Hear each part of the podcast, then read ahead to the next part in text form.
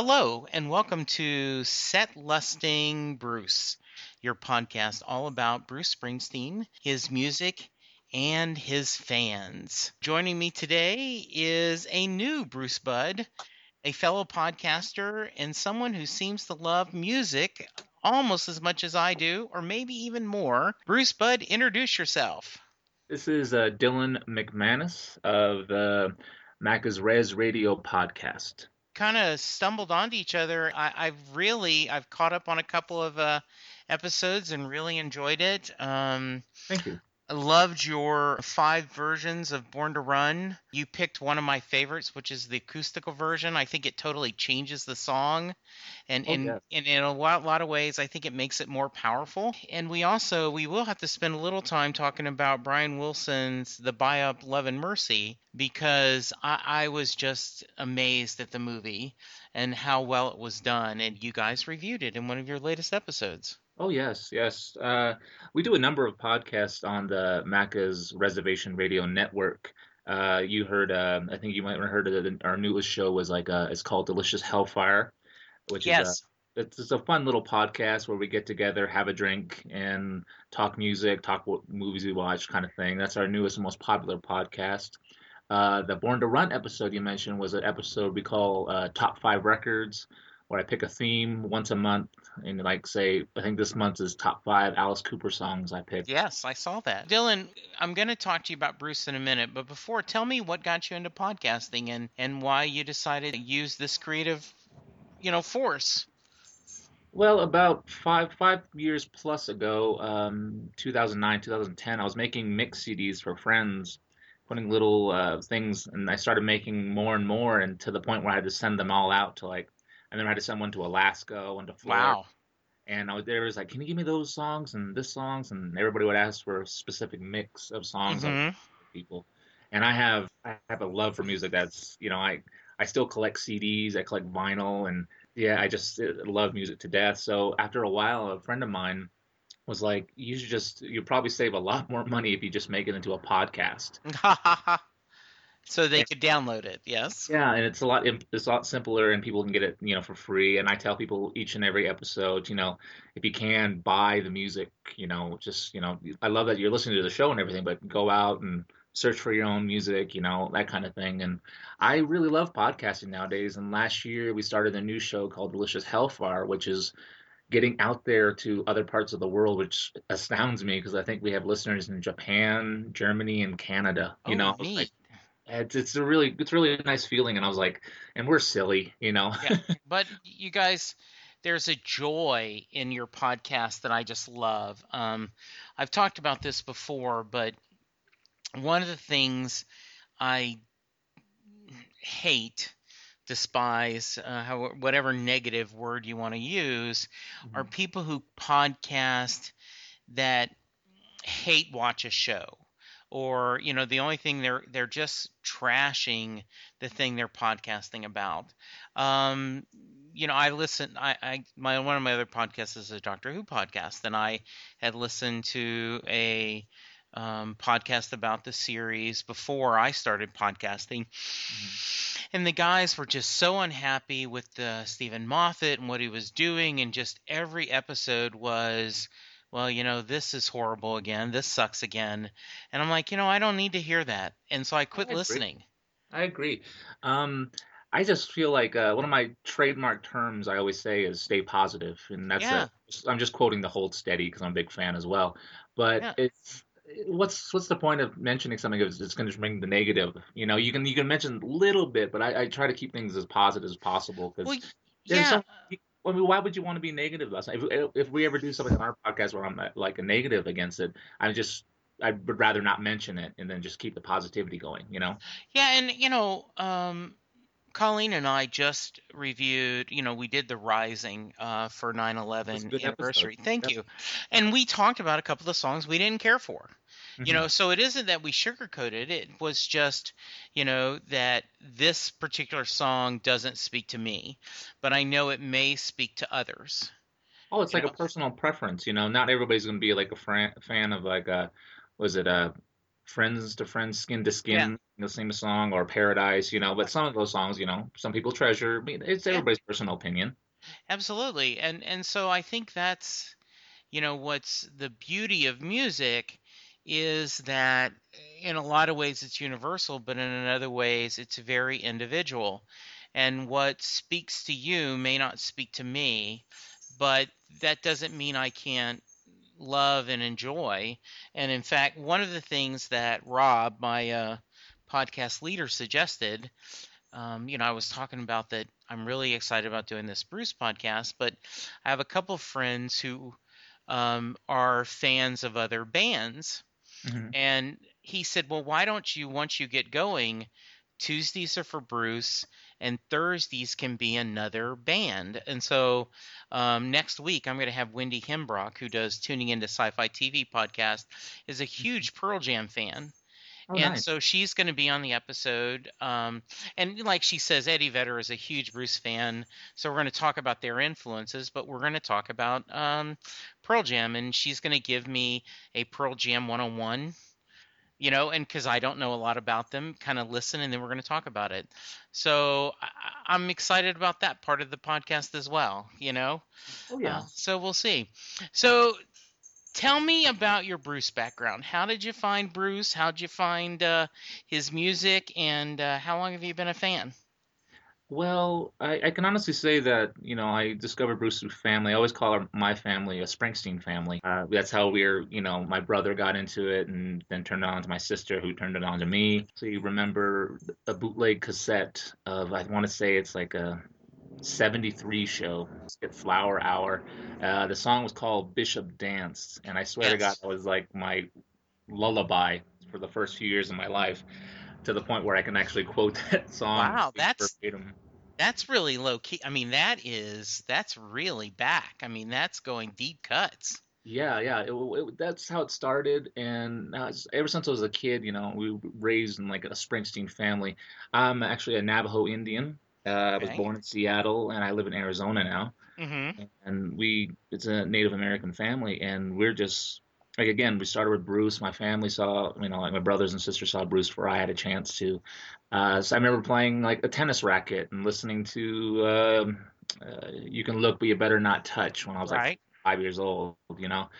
It's always been around, it's always been constant. Um, and like I said, the Springsteen family, everybody just from brother to sister to me, it just it keeps going down into more of the family. Very awesome. That is uh, cool. Um, you know, my family was more, uh, my mom and dad were big, um, you know, country and western fans. And so, uh, so I heard a lot of Merle Haggard and Hank Williams and Johnny Cash growing up, Loretta Lynn and such.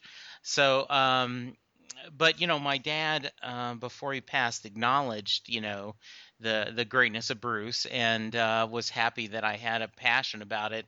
He was just happy I was passionate about music. So very nice. So, um, have you seen Bruce perform? Yes, I have. I've Okay.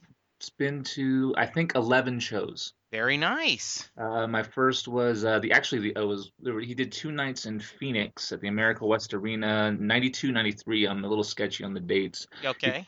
he did two nights of the other band tour I think it was called the Ooh, Human Touch Lucky yes. Town tour and I saw one of those nights in my memory I swear he did Redheaded Woman at that show but my memory is a little hazy because I was 12 I think 12 Right. years old when I saw him um, it wasn't until like I seen the reunion tour Rising Nice. One Dust Seeger Sessions hmm um, M- Magic, working on a dream, and two shows on the Wrecking Ball tour.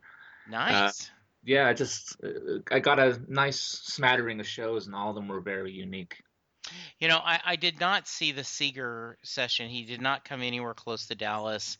And I, um, speaking of, I did not love the speak the Seeger sessions uh, disc. I mean, it was okay, but it, it just didn't speak to me. And um, so I didn't go out of my way to see the show live. And uh, my friend Sam, and for those of you following along on the set lusting bus uh, Bruce drinking game, take a drink.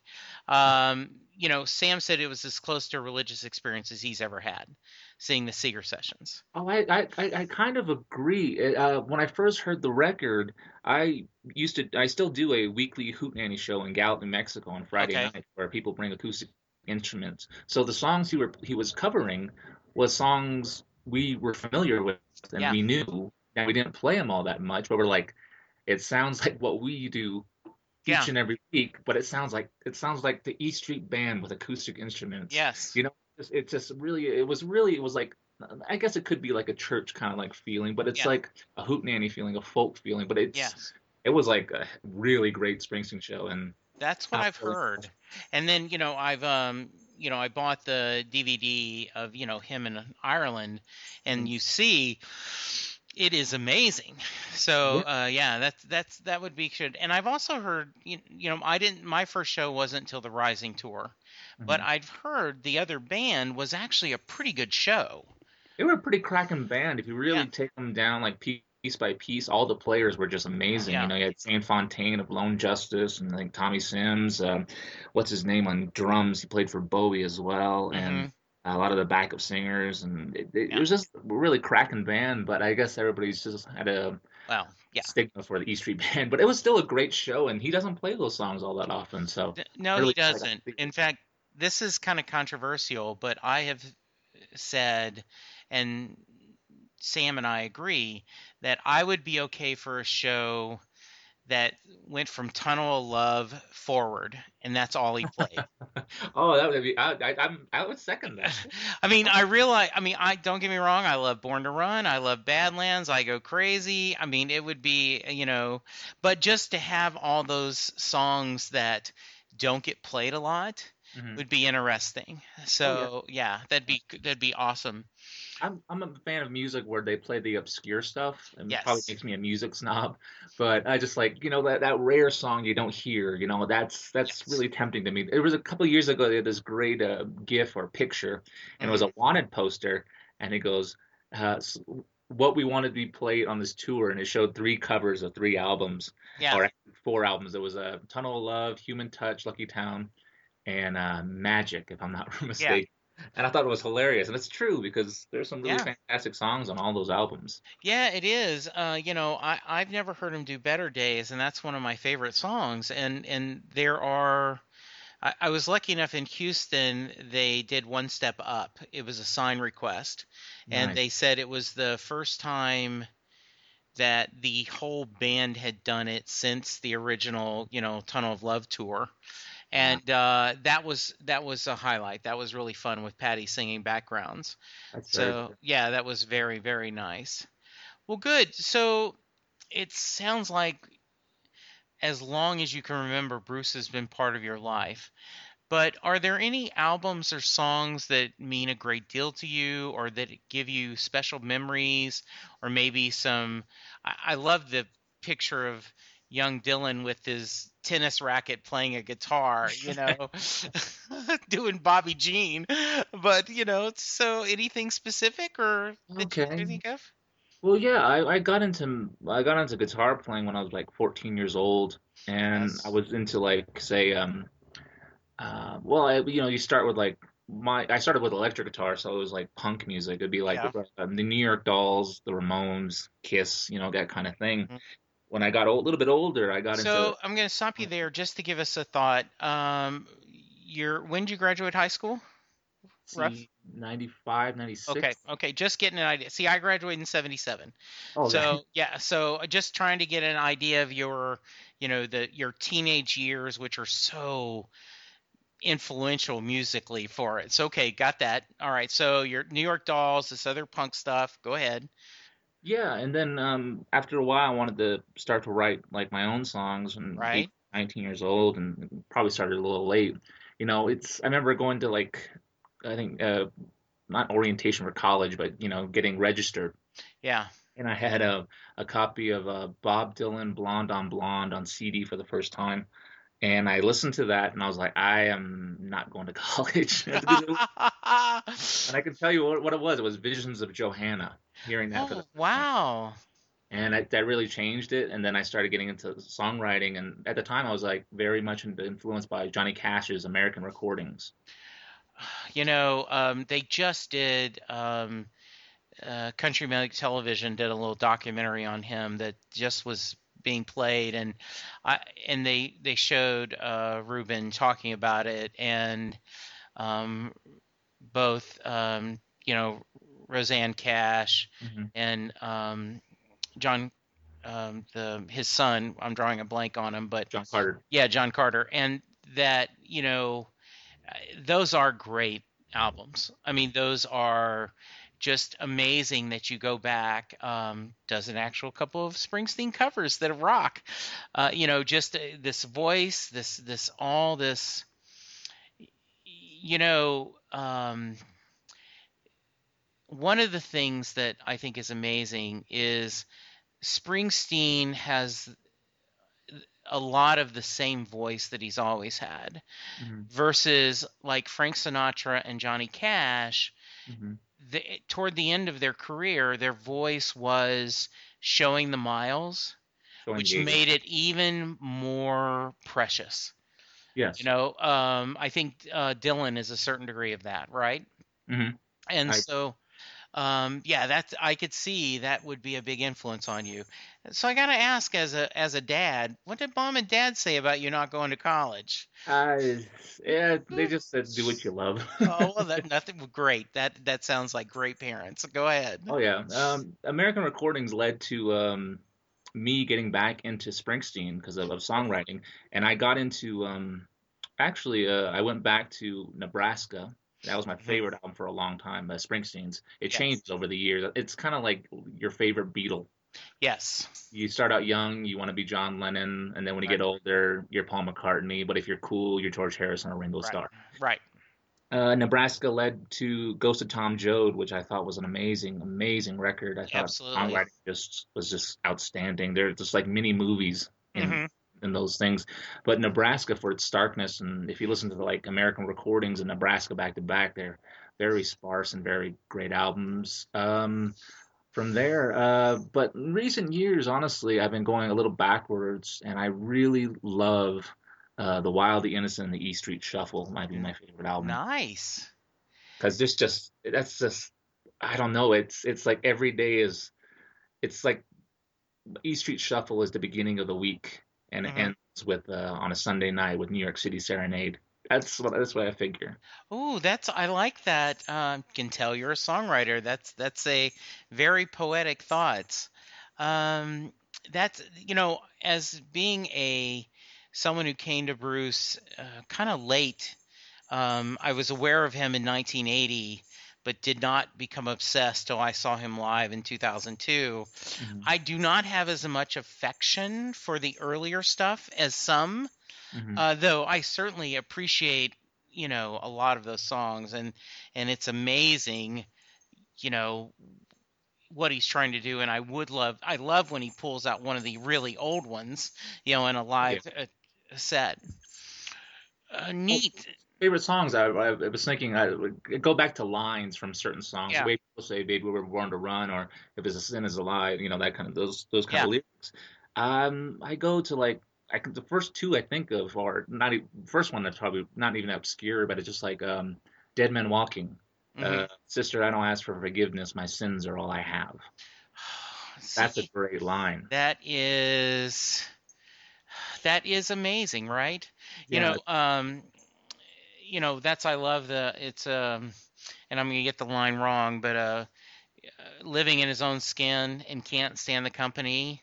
Yeah, I think that is says so much about accepting yourself, your flaws, your challenges, and know being liking yourself first, and mm-hmm. and that's um, amazing when you think about that.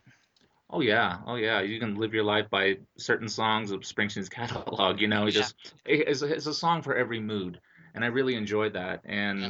uh, another one I would say, honestly, uh, probably Backstreet's probably in the top five because I think everybody has the same reference when they think of the song. Is uh, uh, I was mad at you when you. Well, I'm gonna paraphrase it right now. Uh, I'm really trying to. I have it in my head all the time. I can sing it Yeah. in concert. I can't think of it right now. I was mad when you went away. That line. I think Yes. everybody knows that line, and everybody's felt that line. And I can tell you, every, almost every experience, you know, I've seen Springsteen live. That's the one that always gets to me and cl- clenches my heart. You know, that kind of thing. Yeah. Uh, 10th Avenue, I mean, um, Land of Hope and Dreams is something that really meant a lot to me. I um, it just hit at a time when um, having a few struggles, and I ended up um, quoting it at a friend's funeral and then at my father's funeral. Um, I, I that's a song that gets me every time I hear it. You know, so absolutely. Um, so earlier, and you haven't got to hear it yet, but um, the Philly Elvis was on the show, and he talked about that in high school he played Rosalita before he, every baseball game he played. That Wow. was his getting ramped, getting ready to go.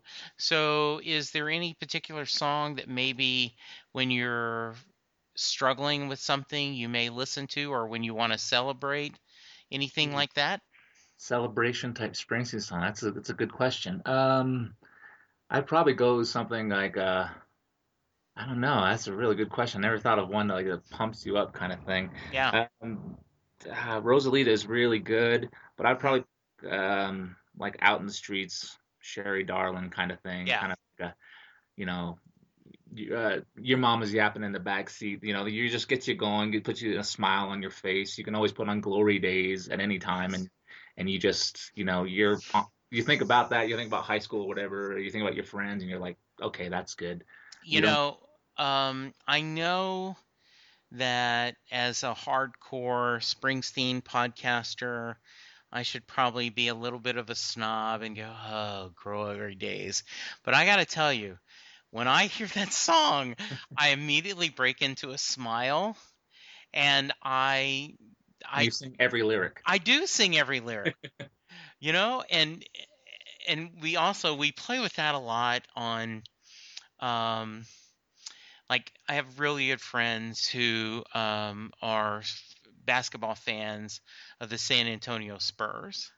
And um when they're playing poorly, they'll bring up the fact that, you know, they had had had a really good run and I'll tweet them or email them with glory days.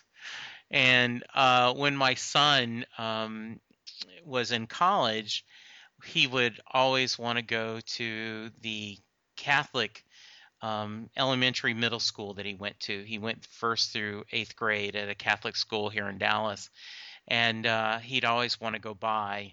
And without him seeing, I'd pull up Glory Days, and when we're going by, I'd play it, and he just would roll every time, you know. So- We joke. We joke all the time about saying, say you see Springsteen live, and he goes, "Oh, if we didn't hear this song, he could play like an obscure song, or if he Right. didn't play this song, you know that kind of thing." But when you're seeing him live, you know, it, you know, it was like, "Oh, do we, do we really need to hear Badlands again?" But as soon as Badlands kicks in, or, or Born to Run, your hands are up in the air, you're singing to every lyric, you know, and I think that's what makes uh makes it even better. I don't know. I just I I, I enjoy that fact. I, I totally agree with you, Dylan. In fact, you know, um, Sam thinks of it as very um, logical that if he plays Badlands, that means he didn't get to play Jesse James from the Seeger session. You know, um, if for every Glory Days we didn't get to hear The Promise or something, and um, but I. I'm right there with you. When uh, I'm not a Spirit in the Night fan uh, live, I just, uh, you know, I'm okay with it. But um, you know, when he goes into Badlands, the energy in the room and everyone going crazy and where Mhm. hands are up and everything, it is uh, a little bit embarrassing, but it, that's part of the joy, right? Oh, I agree. It's like you're driving a car and Born to Run comes on. Your hands go up during the whoa, whoa, whoa parts. I oh yeah. drive in my car, you know.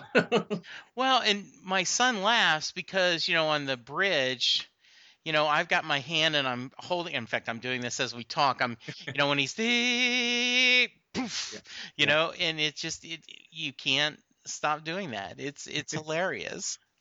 Oh, so, um, So you said you want to write. So have you uh, continued to write? Have you made music your career, or Um, no, not really. Uh, well, of I, I kind of, it was, um, I got to a point where um, I had to not really get a job, but I still do once a week. I do perform a show in Gallup, New Mexico, just a hootenanny show, bring acoustic Right. Guitars, everybody sits in. It's really informal type of thing.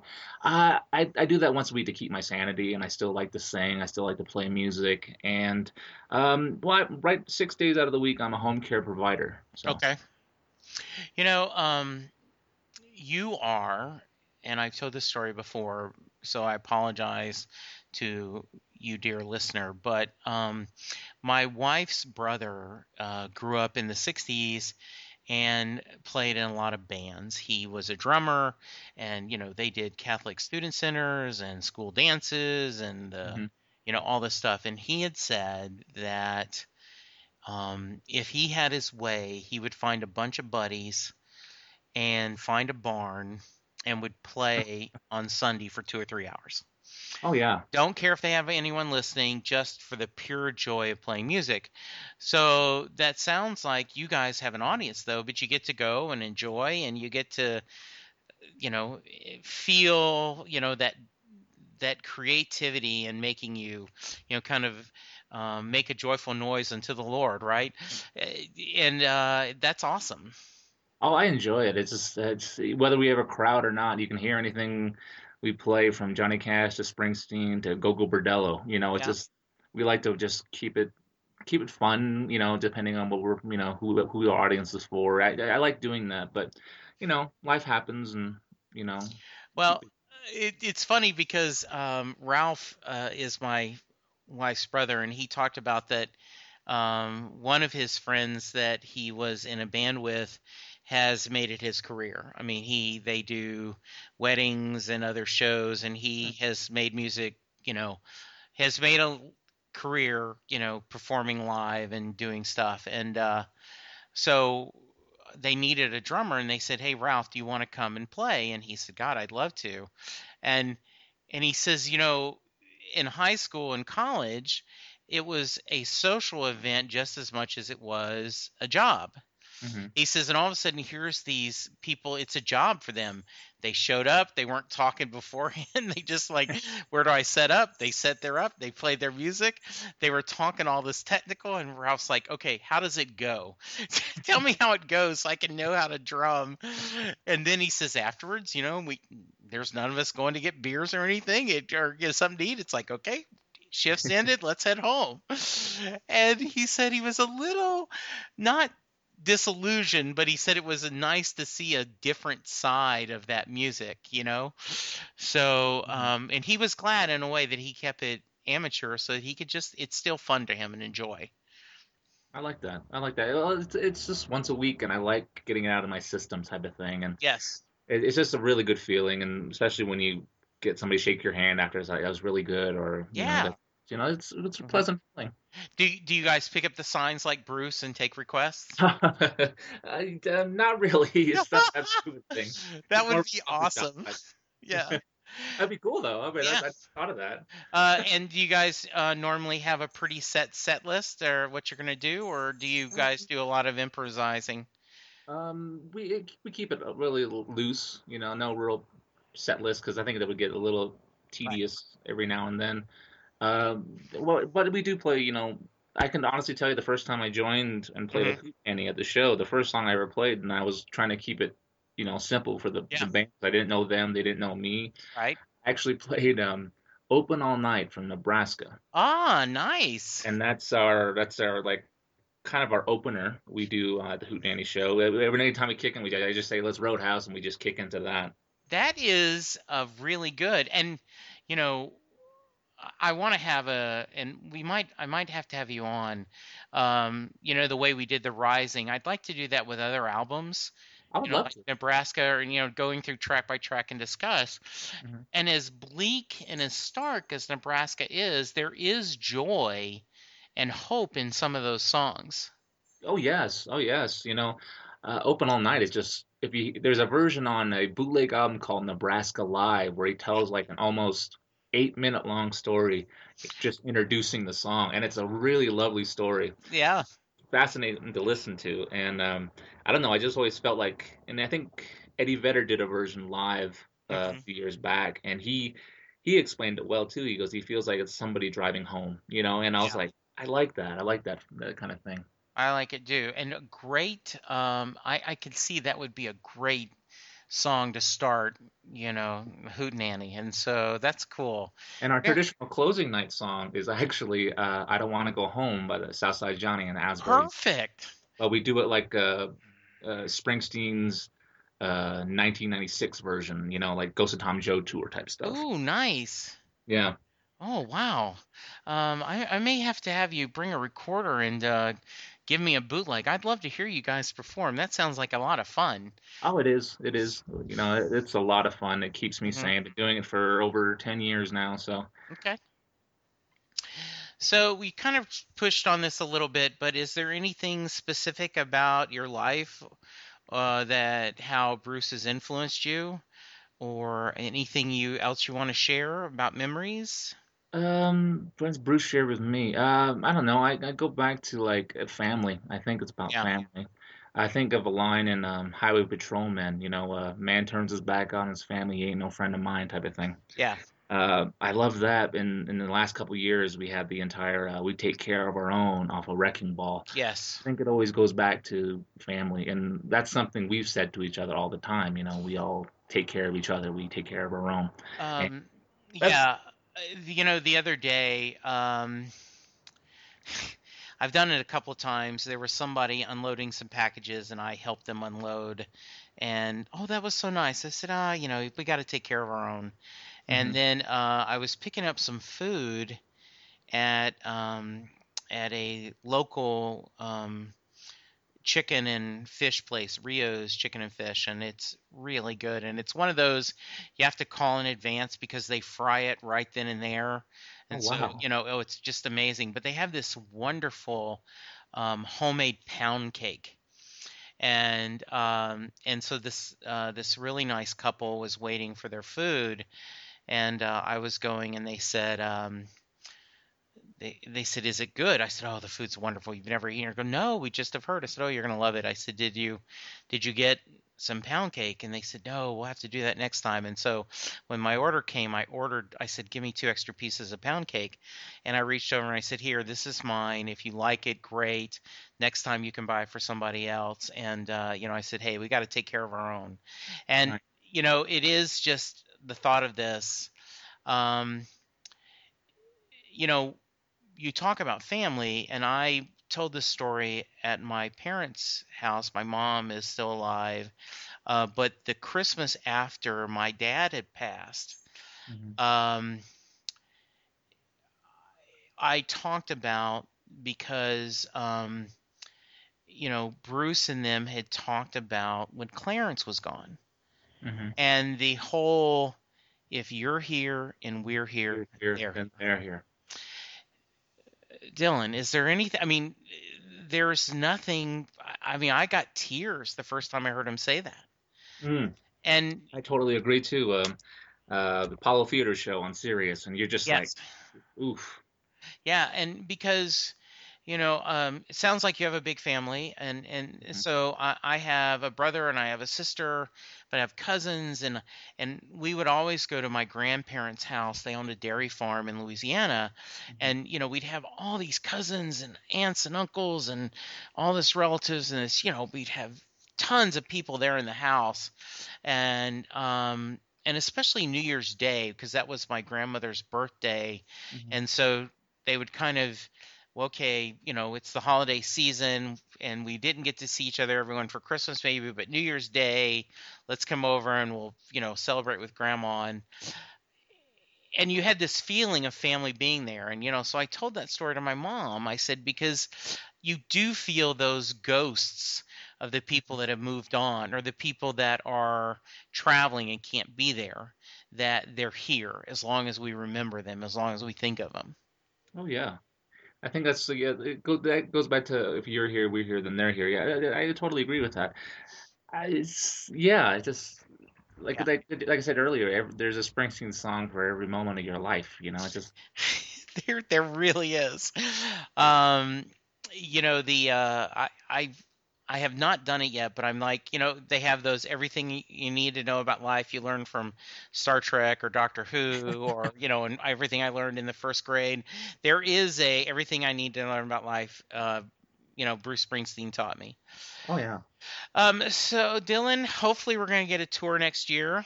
Is there a wish list of a couple songs you hope to hear him perform live? Ooh, that's a great question. And I actually, I, last uh, two shows, I think uh, he played in the Wrecking Ball tour I saw. I think it was uh, the last show uh, of the tour in Glendale, Yeah. Arizona, Wrecking Ball tour. Um, it was in December, I believe, 2012. Yeah. I actually made my own sign, Oh, good. and I can tell you the two songs I had on there. Okay. On one side of the sign, uh, my all-time probably favorite, even though I came so close to hear this in Portland in 2012, he didn't play it. Uh, it's Held Up Without a Gun, uh, the B-side, Hungry Heart. Okay. And my other side was, as much as I want to pick like something of Wild and Innocent, I Yeah. love this uh, YouTube clip of him doing "Talk to Me" live, uh, the Southside Johnny and Asbury Juke song that was Yeah. on the Promise. Oh my God, that was amazing. Uh, "Talk to Me." Um, I would say Wild Billy's Circus Story, Mm-hmm. E Street Shuffle, and uh, I know it's a long shot, but uh, New York City Serenade. Wow. Yeah, those are good. Those are really good. But I Um, wouldn't, I wouldn't care. I'd be at a Springsteen show. yes, exactly. It is, you know, it is um like you have a mental um like in my back of my mind I have a mental Bruce Springsteen bingo card. Mhm. Then like, okay, if I could talk to these, you know, that would be pretty interesting. But Mhm. yeah, that's uh absolutely that's that's cool.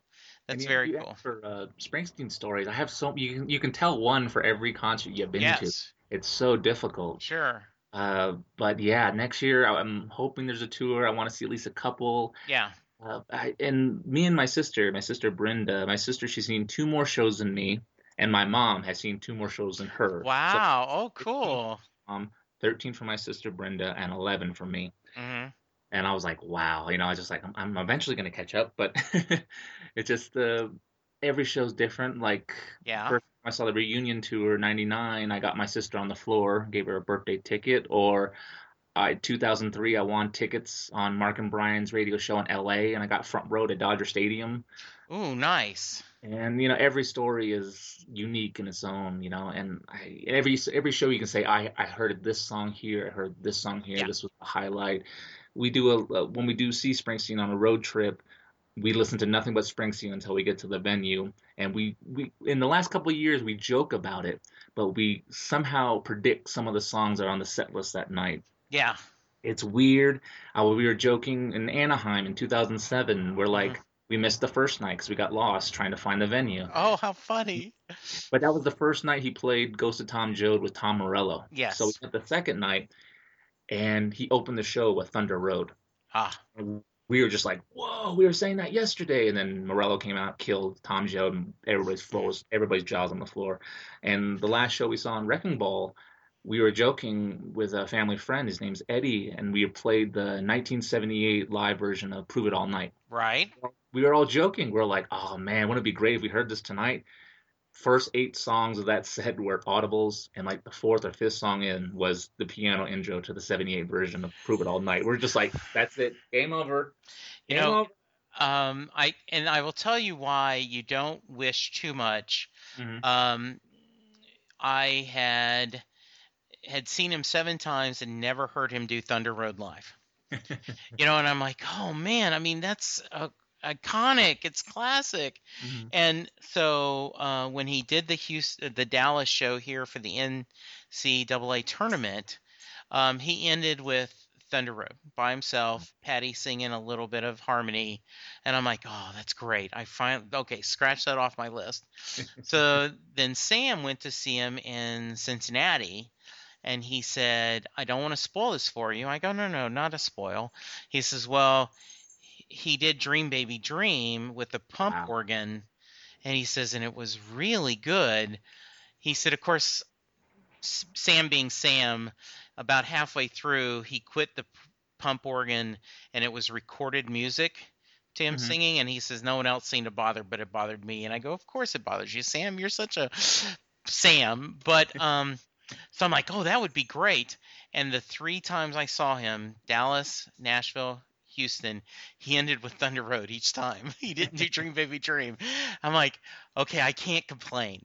I can't complain that you know he's ending with that song. So that's that's uh that's pretty funny. I do love that song, and there's a great live version you should check out. My brothers were at the show, I believe. Devils and Dust Tour 2005, Seattle, Washington. Okay.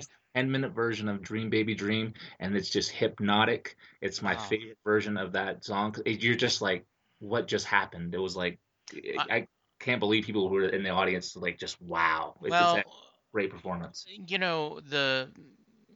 I was playing it because I loved the video they did at the end of the first half of the Wrecking Ball tour, right? And then oh, yes. you know they did Wrecking Ball and kind of High Hopes were kind of almost together, you know, and and that video I think captured, you know, that all apologies to Disney, the happiest place on the world is a Bruce Springsteen show.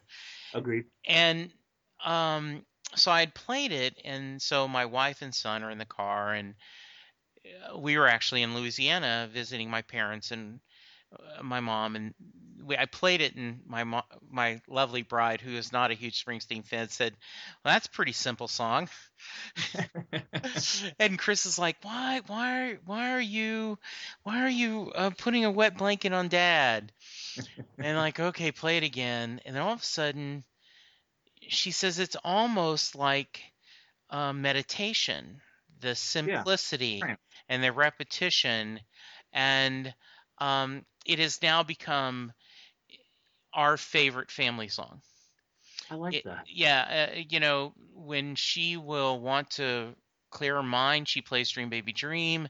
Um, we are huge, you know, cowboy fans, and mm-hmm. so uh, the last thing we do before we turn on the TV is we play Dream Baby Dream. Mm-hmm. You know, and um, you know, I'm when I go for a job interview, you know, my son will say "Dream Baby Dream," you know, and and so it's kind of become our unofficial family theme song, just which is how weird. And I don't know if you've ever checked the original version. Uh, you know, by Suicide, yeah. yeah. Totally different song. Oh yeah, it's it, it's it's still it, it, yeah. I was like I like the fact that it's you're getting ready for an interview type song, and it's a '70s yeah. punk song, you know. Yeah.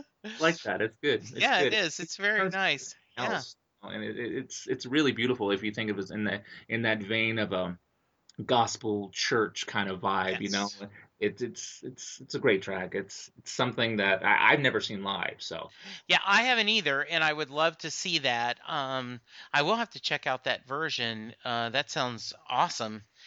Uh, you know, just think back in the 70s even 80s right mm-hmm. you just uh, you just talked about you had a bootleg that was a cassette oh yes you know and now then we are blessed because you know there are high quality you know DVDs, Blu-rays of different yeah. shows. Yeah. Um, you know, Springsteen's catalog themselves are uh, releasing live shows, mm-hmm. and I definitely download them and keep them. I um, it, eh, and I love the idea, Dylan, that you stress that um, because I see a lot of people going, well, where can I watch this new season of a TV show mm-hmm. for free? And I'm and I go, well, you know, it does cost money to make this thing you love. Why yeah. wouldn't you want to support it? I totally agree with that. It's just uh, well nowadays, you know, the music music industry is so different. Yeah. And, uh, bands have to tour more to you know at least just get by. Right. I always tell people, you know, if you can buy the music, but more important, when you're at a show, buy a shirt. You know, it keeps a tour going. You know, right. buy something. You know, I even if I have the record already, I might buy another copy just because I saw them in the club. You know, it keeps the tour going. You know, people I, have to eat. You know, I absolutely do the same thing. Um, uh, you know, I uh, Sara Hickman is a local um, singer songwriter from Austin that I've been friends with forever. And so when she'll come to Dallas and tour, I own everything she owns. You know, I, I you know, and um, and I always buy a couple of CDs because when I try to give her 20 bucks to say here this is a half Mhm. a tank of gas, she's like Jesse will then take some CDs. So you know I end up buying. And you know I do that. I almost if I enjoy the band even halfway, Mhm. I go and I say, look, for 20 bucks, I can get a couple CDs and it, it's helping them. It, it's supporting music. And, Yeah. and it's just so smart. It's good, and you know you're doing something good. You get to see the band next time. Maybe they'll remember remember you. You know, it just Yes, it's a really nice feeling. it is. It is a really great feeling. So uh, this has been so much fun. I, I hope know. you've I've had really as much fun. myself. Thank you very Uh, so tell us where can we find you? And tell us a little bit about the podcast. You did a little bit more, but go ahead. Let's give us a plug. Sure, sure, sure. Um, real quick, I wanted to mention something from the beginning of the show. Yeah. I liked your Doctor Who thing. I, I want to check out your podcast for that. I Oh, really love the season premiere. Uh, the Born Good. to Run, the Born to Run acoustic version. I would have. I, I really loved if I would have put the one that's on Video Anthology, where he does that great introduction. Oh, yeah. the story. And I, I, I thought that was on the Chimes of Freedom EP, but I guess I was wrong. But it was a quick show to do, and Yeah, no. So before we go to that, um, I don't know if you happen to um, go see, and this, and listener, hang with me. You don't think I'm going to connect it, but I'm going to. So Dylan, I don't know if you happen to go to. They had a the last. They did a special theater 3D event of the last two uh, episodes of the previous season of Doctor Who. Did you I would go? loved to have went, but it's about 200 miles away from me, the Okay. closest place like that. So um, they show that they show the meditation of the doctor, Mhm. and then they showed Wil Wheaton interviewing uh, Peter Capaldi and Jenna Coleman, Oh, wow. and it was really good. And they mentioned that the doctor plays the guitar. Well, yes. Peter Capaldi says, "Yeah," and they called me up and they said, "We need you to go with us to blank blank," and I don't remember the name, but it's this huge classic guitar shop that's in London. and he says, "And we need to pick which guitar your doctor's going to play." and Peter Capaldi says, "Okay." That's the best day in the world when you're told you get to go pick Doctor Who's guitar. The only day better is the day they tell you you're going to be the doctor. he says, So I'm there and I'm looking at Telecasters and Fenders and I'm like, you know, and he you he talked about no, that's too modern and, and that's too slick. And, and that would be, and he ended up finding this older guitar Mhm. that he played in the show and he says this is it this is the guitar that the doctor would have had and so i just thought it was wonderful uh, when he's playing the guitar and the whole axe joke was Oh, yeah. was just so silly and so perfect and uh, and of course the doctor loves roy orbison That was cool. I- who was- wouldn't right Yeah, exactly. okay, now that we've gone on a sidetrack, and I'm so glad you enjoyed the Doctor Who po- uh, the, the episode, and yes, please check out the podcast. So, tell us about your musical podcast and how we can find you. Uh, it's uh, we're hosted on the Podomatic Network. It's uh, we started with a show called Macca's Reservation Radio because we live on the Res- Navajo Reservation here in. Arizona. That that turned into a once a month podcast where it t- gives it gives me about an hour's worth of material to play once a month for everybody. What I'm listening to for that month. Oh, nice. Um, then we do another show called Mixtapes every now and then, where it's like a back in the old days where they used to do mixed cassettes. We do 90 minutes of a certain artist Ooh, or a certain theme. We did um Harold and Maude soundtrack uh, maybe a couple years back. Um, Okay. We did uh, a whole episode on the Beatles, you know, all the way from beginning to the end of the Beatles, you know, The Clash, my, just my, my personal favorites. Okay. Um, top five records is just a 20 minute show. My all time top five, you know, uh, records of a certain artist or a certain theme. We did uh, Alice Cooper last week, Right. and we did the Born to Run last month for the Mhm. anniversary. It was on the same day.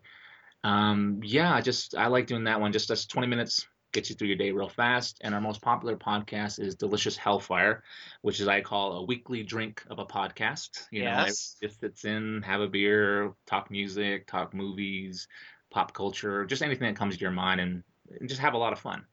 Yeah, um, I really enjoyed that. Um, you had many nice things to say about Love and Mercy, and that was such a great movie. And um, I thought so too, and I thought the way they did it with yes, two different actors was absolutely brilliant. Uh, yeah. and Cusack dug deep, but Paul Dano, wow, that that was a revelation. You know, um, it is the they actually could, and I don't know if this will happen, but you know, they both could be best supporting actor nominations as Oscars oh, because I they both did a really great job and and you know, Dano even looked like Brian. And I heard heard some of his voices actually in the yes. yeah. and and so and then you know and both of them in interviews said that you know they didn't meet brian at first but what they did is they pl- listened to the pet sound sessions the you know the smile sessions session. and just listened over and over and over again and I, I will tell you you know at the end when she says what do we do next and he looks and they start playing a certain song i will not spoil it I just cried both times I saw it in the theater. Um, wow. and and then when you see Brian today doing Love and Mercy, uh, is just beautiful. And I agree. um, and you know, and that's talk about someone who's had some miles. And I think you guys talked about that. There's, you know, how is he alive? You know, Yeah. how It- is he? He's, you know, he's outlived Dennis. He's outlived Carl. Um, and it, it is just amazing to hear him. And his latest Pier Pressure is not no Pier Pressure is not a bad CD. You know, Okay. it is. Yeah, you should check it out. Um, I haven't checked it out yet. Yeah. Uh, I'm a huge uh, Brian Wilson fan for as long as I can remember. You know, you can. Uh, it's just that movie. I think we think the, the only quibble we I think we discussed was you would buy the the movie, and I said I, I wouldn't. The only reason I wouldn't was I, I I don't know. I saw a little bit like I, I don't want to spoil, but maybe his Brian Wilson's father and Dr. Landy. Some of those Yeah. scenes kind of hit home to me type of thing, and I think Yeah. that's what kind of bothered me a little. But man, it's just, I, I I like the fact they focused on Brian. yes, And the Beach Boys movie, it was a Brian Wilson movie, and there's a lot of stuff about Brian Wilson that even my friends, I've been telling them watch this movie, and they don't Yeah. know who Brian Wilson is, but they go, "I cried at the end of this movie," or Yeah. it's, I was like, I really want to check it out, and it's a really lovely film and masterfully done. It All is. the actors in it are just stellar, Yeah, and and and amazing. and it made me go look up the Wrecking uh, Crew uh, documentary. Yeah, it's You know, actually on Netflix, I think. Yeah, and it is a really wonderful to see. Um, you know, another thing they talked about is they hired real musicians uh, for the the studio. Yeah, Yeah. and So that was brilliant. yeah, because that way, you know, they were telling them as they filmed what to do, and it was uh, amazing. I um, well, I gotta tell you, Dylan, I'm gonna invite myself sometime. Um, we should do a Brian Wilson version where we Oh pick yes. different Beach Boy and Brian Wilson songs, and uh, see, I'm just inviting myself to your podcast because Oh, no worries, no we are worries. we are best buds now. Oh, thank you, Jesse. I just love it has been a joy talking to you. You. Um, so um, you said um, you could find it on Uh, maccasrezradio.podomatic.com, M-A-C-C-A-S-R-E-Z-R-A-D-I-O dot podomatic.com. On social media, I am at Macca McManus. If you want to give me a follow on Twitter, yes. uh, there's like a couple more uh, at Macca's Rez Radio on Twitter, at uh, Del- Delish Hellfire on Twitter. We have we Snapchat, Instagram, okay. same thing. I don't know. there's so Yeah. many. And, and I will tell you this: I recommend this podcast a lot because um, it is, you know, it is great traveling companions, um, a real diverse uh, love of music, and it is. Um, it, it really is like you've got a buddy um, in the car with you, you know, that as you talked about, hey, I, I did a I did a mix CD for us to do on our road trip Mhm. you know and okay let's plug it in there and you know and you just have all this different really well done. The music put together, and it's uh, a lot of fun. Oh yes, oh yes. Thanks. Thank you very much. We love doing it each and every week. Good. So, if you want to be on the podcast and talk about Bruce and all that implies, please send an email at setlustingbruce at gmail.com. We do have a Facebook page. Please check that out and like us. And I'd appreciate you going to iTunes to rate and review us. This helps people find us. Dylan, any final words? Uh, thank you all. Thank you for inviting me on the podcast. I had a really great time. I hope we can do it again very, very soon. You, all the listeners out there of set, set lusting Bruce, you know, we all love Bruce. You know, it's just it's a common thing, you know, and uh, not many are not many people are, lucky as us to lo- love Bruce as much as we do. And, and, I'll just say that the same thing, if uh, end of the show type thing, is what we use for Delicious Hellfire, which is, in the end, nobody wins unless everybody wins. Amen. And I'm just going to end with I don't understand, darling. What was my sin? Why am I down here below and your arms are open to him? What did I do? What did I say?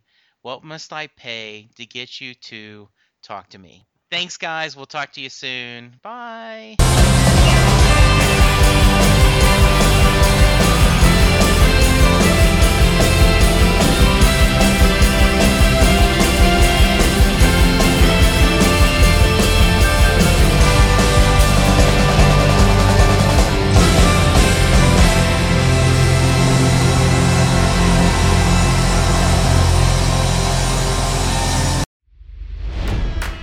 It's NFL draft season, and that means it's time to start thinking about fantasy football. FantasyPoints.com features industry leading experts and prognosticators using proprietary hand charted data to help you score more fantasy points. FantasyPoints.com is the place to go for whatever kind of fantasy football you play. Whether you play fantasy football, daily fantasy sports, or do a little bit of everything, Fantasy Points has the meticulously researched content to guide you to victory. And why wait for the fall? Fantasy Points also covers the new spring football league, the UFL. Join the guru, John Hansen, Scott Barrett, Joe Dolan, and other massive names in the fantasy football universe with an exclusive offer. Use code Pantheon for 15% off any fantasy points package, including the all in package, with access to every article, tool, and data nugget that Fantasy Points has to offer. That's fantasypoints.com and code Pantheon for 15% off at Fantasy Points. Fantasypoints.com, code Pantheon. Score more fantasy points.